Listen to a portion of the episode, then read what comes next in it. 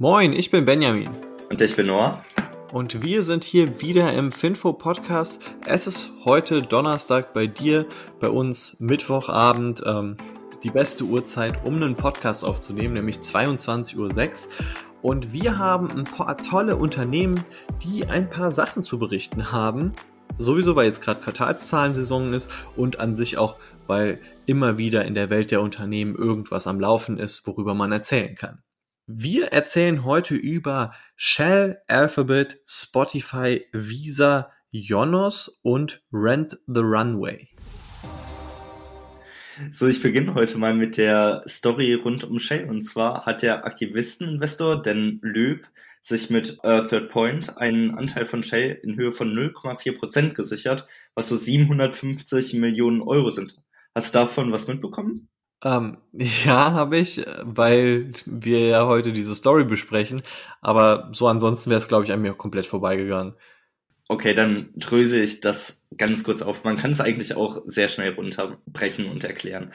Und zwar drängt er, der den Löb, das Management darauf, dass man so das Unternehmen ein bisschen aufsplitten sollte. Und zwar in die Bereiche Flüssig, Erdgas und die erneuerbaren Energien.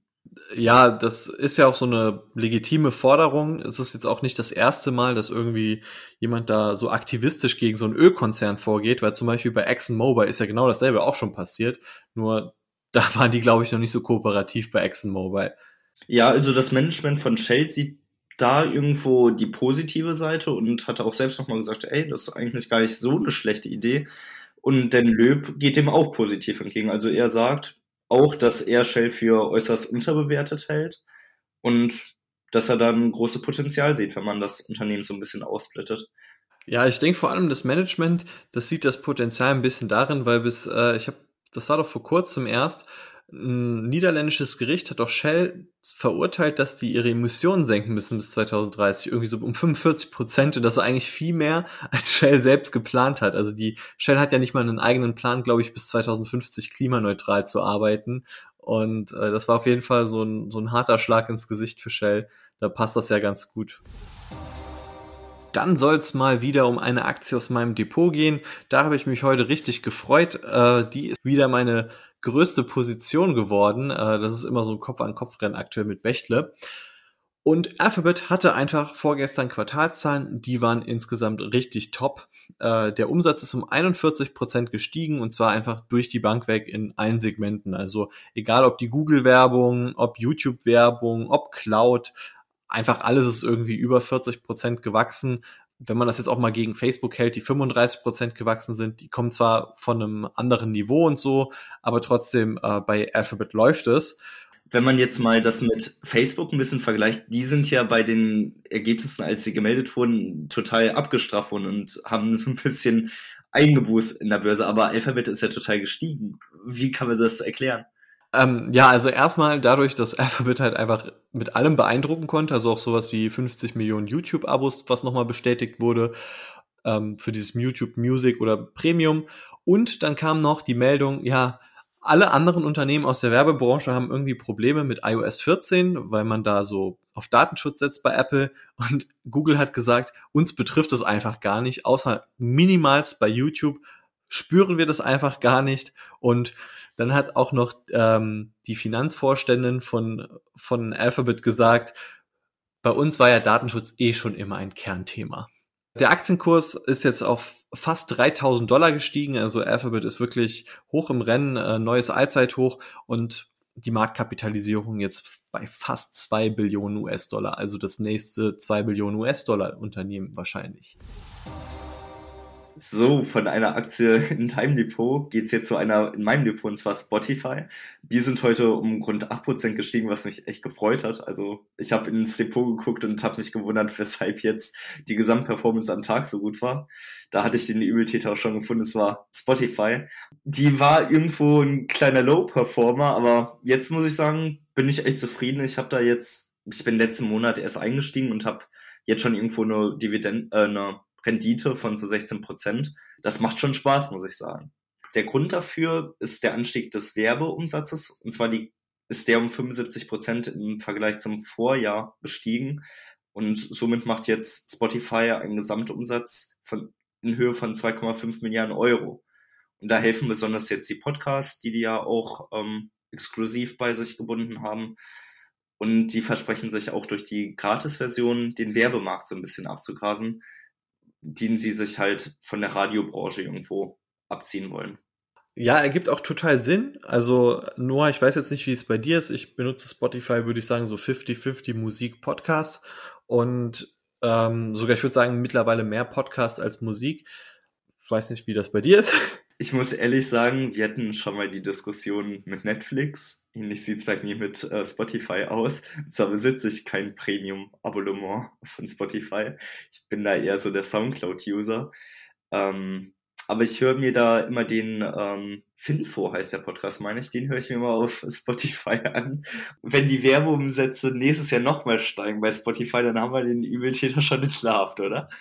Das war schon richtig low. ja, also. Weiter geht's mit dem nächsten Thema. Da kommen wir nämlich zu dem Low Performer in meinem Depot heute.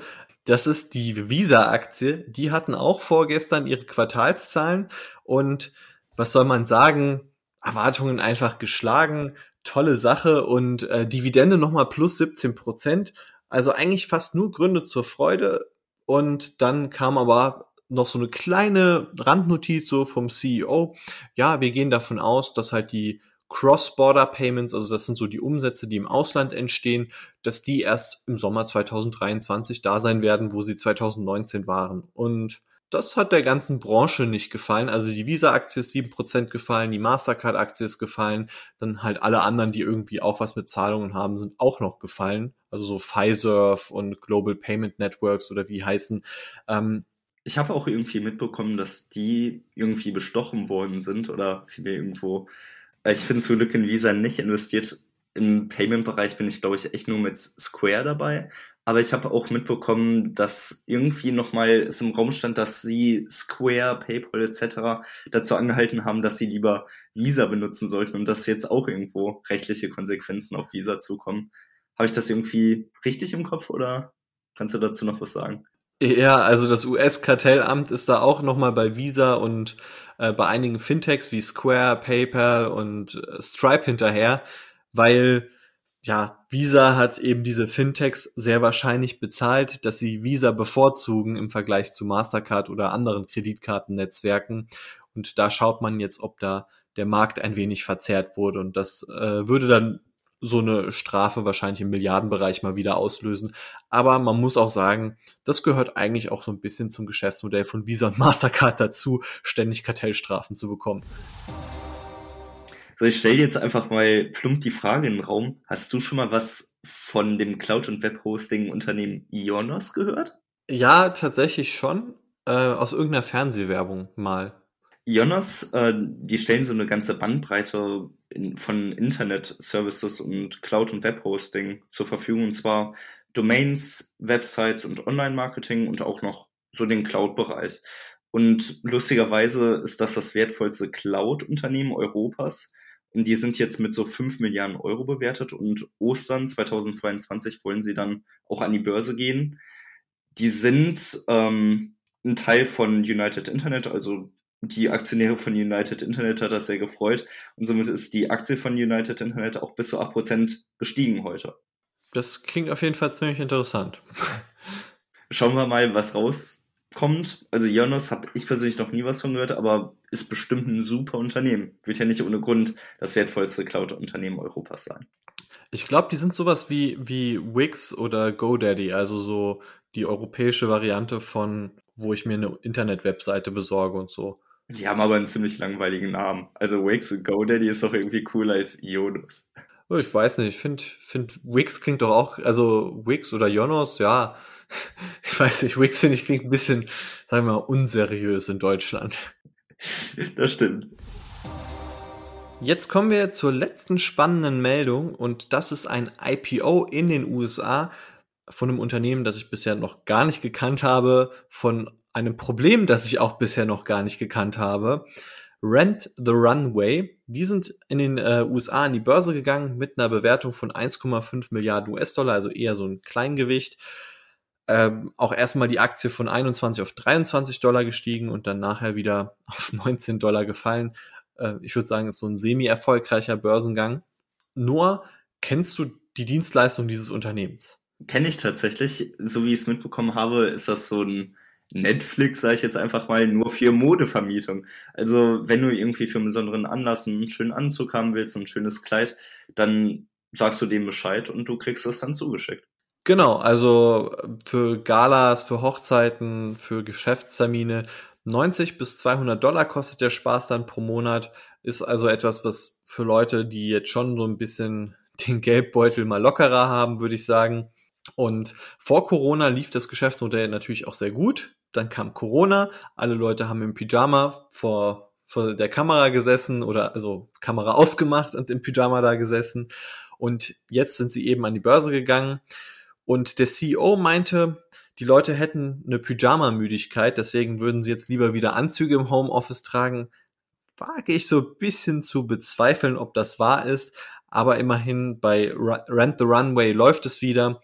112.000 Abos haben sie und 83 Prozent der Umsätze entstehen auch durch Abos. Also es ist wirklich eine Abo-Firma, die jetzt versucht, äh, über den Börsengang einfach immer weiter hoch zu skalieren und irgendwann mal auch hoffentlich profitabel zu werden. Ja, Noah, ich sitze hier in der Joggingbuchse. Ähm, was trägst du eigentlich gerade so? Ich bin gerade echt ein bisschen enttäuscht, dass du jetzt hier nicht in Anzug sitzt. Aber das wird ja dem CEO irgendwie in Karten spielen. Aber ich muss hier leider auch beipflichten. Ich bin jetzt gerade nach Hause gekommen, habe mich dann auch direkt in meine Joggingbuchse geschmissen. Aber ich habe ein weißes Shirt an. Also das sieht recht seriös aus.